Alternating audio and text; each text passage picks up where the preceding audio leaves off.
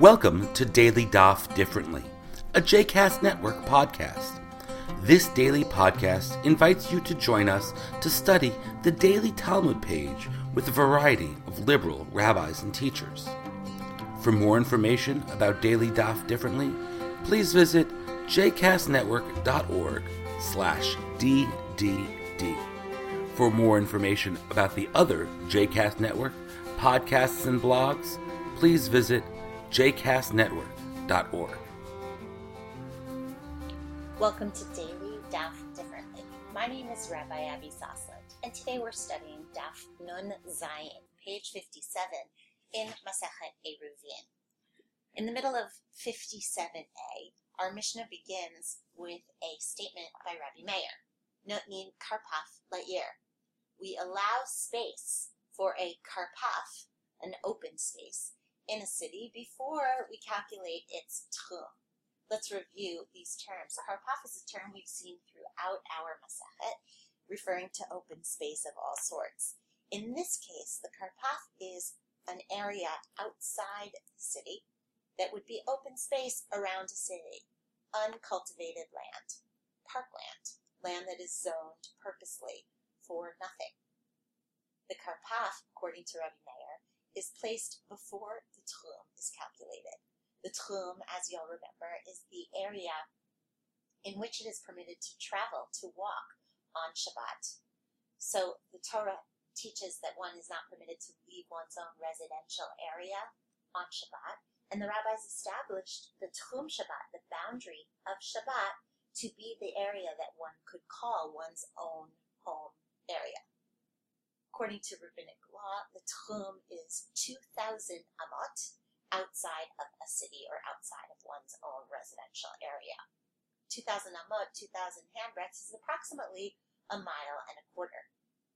Rabbi Meir adds to the discussion here by stating that one could add within that 2,000 amot, before one even calculates that, one could add in this karpaf, this area of open land. The Chachamim in the Mishnah disagree with Rabbi Meir, and they say actually we only allow space for a karpaf when there are two cities that are close together. The karpaf could help to join them, but in the case of one city, we don't need a karpaf. I am mostly interested in this simple idea of the karpaf.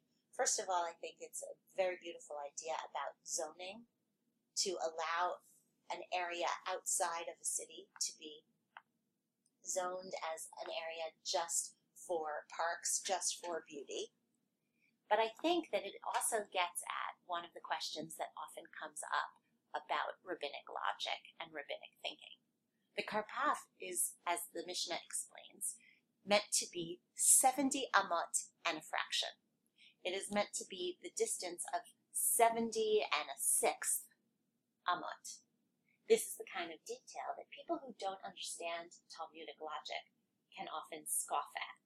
In fact, I read an article recently on the Richard Dawkins um, website for Reason and Science about the nonsense of the Jewish Eruv, where an author named Grant Fleming argues, to much amusement of his readers, of the absurdity and the irrationality of the details of the Eruv. And we hear this kind of argument regularly. What 70, we can almost hear someone say it about this particular thing. What 70 amot and a fraction for an open space, where do you even get these ideas? But I think the source for that number, which we'll see in the Rashi, is actually a good response to those who might argue that religious law is absurdity. Let's look closely at the Rashi on that first line of the Mishnah. Notnin karpaf la'ir. Kishabalim dod hatchumin ein modedin min hachoma, ela marchik ayin amavashirayim. So he explains how this works. When one comes to measure the tchum, one doesn't begin at the wall of the city, but rather 70 amot and a, a little bit in one begins. Rashi offers here two words that I think adds so much to the meaning of this entire idea. Why do we do that? He writes, Kechatzer Hamishkan. because that is like the courtyard of the Mishkan. Think about for a minute what Rashi is really saying here. That karpaf is important in its own self. It is zoning for a city to have beauty is important in its own self. But it is actually a link back to the Mishkan with which we traveled in the wilderness for 40 years. The Mishkan, our own center of holiness, when we were in the desert, always had around it an area, an open space that was 70 amot and a little bit. And so when we create our own cities, Rabbi Meir is suggesting that we add in that kind of karpaf to give our own cities that same sense of beauty and dignity. We can imagine this beautiful Mishkan with space all around it. Our cities and our own homes are meant to appear the same. This is the opposite of the absurdity that some people see in the Talmud. In my mind, this is a reminder that everywhere we live is a Mishkan, everywhere we live is a place in which we are trying to have God dwell, an area in which we want the that, that we want the divine to be shochen, mishkan. That is a very, very beautiful idea.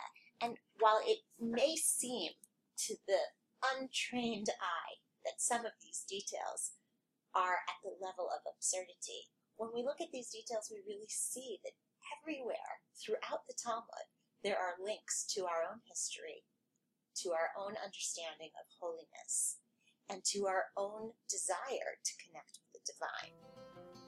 Maybe I'll write something on the Richard Dawkins website. Even if I don't, it's a good thing that I get to know the power and the significance of the details of my own religious tradition. I'm glad to share them with you as well. Until tomorrow. I hope you've enjoyed today's episode of Daily Daf Differently, and that you'll join us again tomorrow for a new page. The music at the open and close of this episode is Ufros from the Epichorus album One Bead, available on Bandcamp, iTunes, and Spotify.